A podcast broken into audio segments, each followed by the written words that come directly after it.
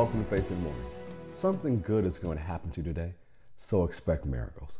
Thank you for joining me today. Faith in Morning exists to help you start today with faith and encouragement, and that's exactly what's going to happen today. Let's get started with our 2023 Faith Family Confession. You can find it on the show notes on Apple Podcasts and Spotify.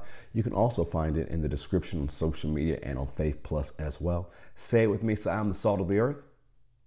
I'm the light of this world. Jesus said it, so I believe it. I'm a carrier of the glory of God. Today, I will experience the extreme goodness of God. Today, I make myself available for God to show His goodness to others through me. Today, I am increasing in influence.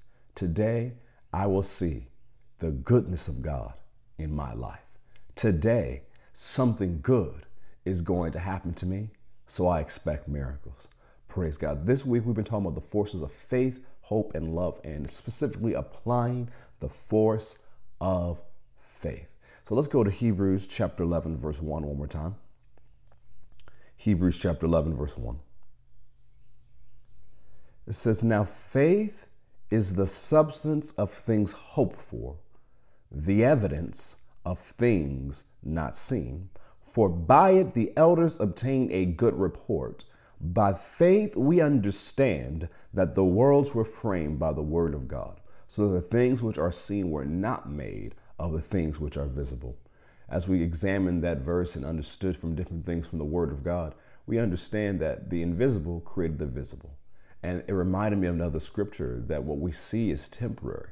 So if you can see it, it is subject to change. So let's start off today's podcast saying if it's if I can see it, it is subject to change. Go ahead, say out loud, put in the chat. Say, if I can see it, it is subject to change. So that's good news because if anything you see is like that fig tree from Mark 11, that mountain Mark 11, things that are opposing you, things that are standing your way, things that are in the middle and resisting you from doing what God has called you to do, it is subject to change. It is not stuck that way forever things that say it's never going to change, or even diagnoses that say it can never change, it can never get better, the situation will never improve for you, is discounting the power of a God. It can change. There's a phrase that uh, Pastor Nancy Dufresne has said, and uh, we repeat a lot in uh, my house now, is that it's our job to supply the faith, and it's God's job to supply the power. God will always supply the power. It is our job to supply the faith. Supply the faith today. And we've been talking about how to supply the faith by applying the force of faith.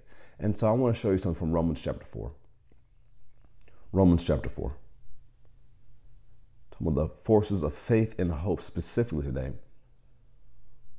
We'll go to verse 16. You know, one of the things I've shared on this podcast, but I've shared about a lot on Sundays during our, our series on the extreme goodness of God, is that this year, uh, few months ago, uh, excuse me, more than a few months ago now. Can you believe it's near the end of April?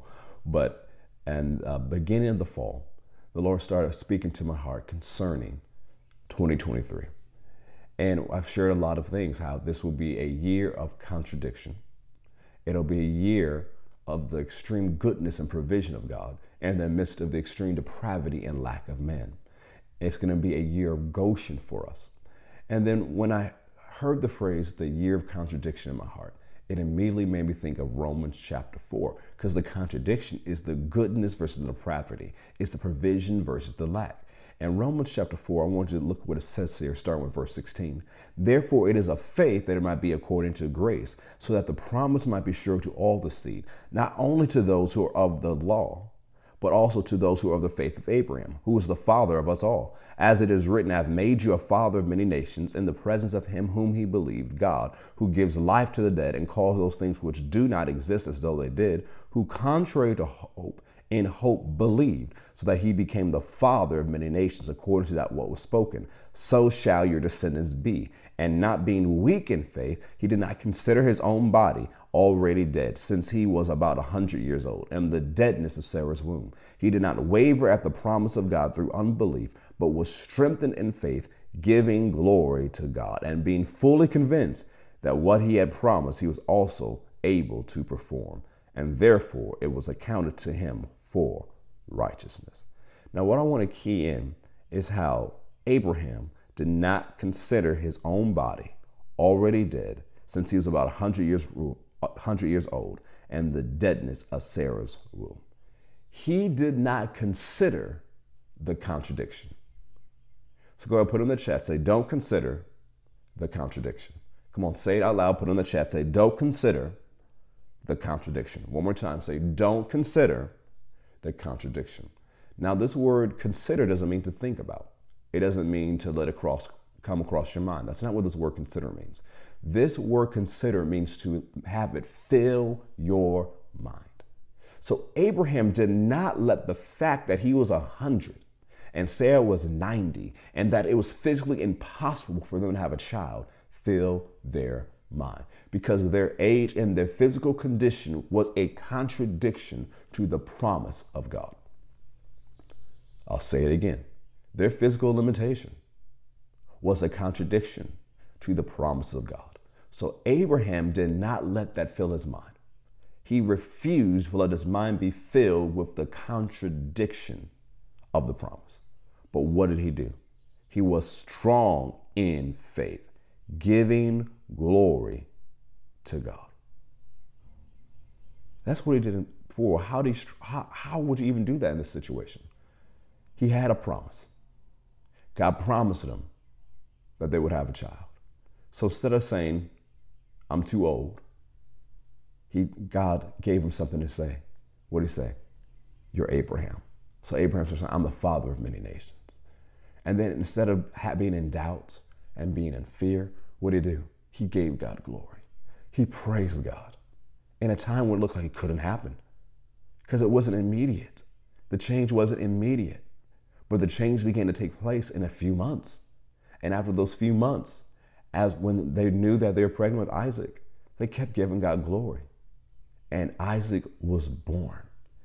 It was a supernatural manifestation of the power of God that met the faith of Abraham and Sarah. And so there's a lot of things in your life right now that are contradictions to what God has promised you. There are a lot of contradictions in the world. There's lack and depravity everywhere. But the Lord told us to focus on his goodness this year. And so that reminds me, just like Romans chapter 4, we'll get into more next week, that we can't consider the contradiction. I'm not saying you don't think about it. I'm not saying you don't deal with it when it shows up. I'm saying you don't let it fill your mind. What should fill your mind every day? The goodness of God the extreme goodness of God, the provision of God, the fact that God is good and his mercy endures forever. That's what needs to fill your mind in these days. Not every negative news report, not every ne- negative thing on social media. Don't let those things fill your mind. Consider the promise of God. Don't consider the contradiction because God has good plans for your life and it will come to pass. Supply the faith, God will supply the power. Have a great day know that something good is going to happen to you today. So expect miracles. God bless.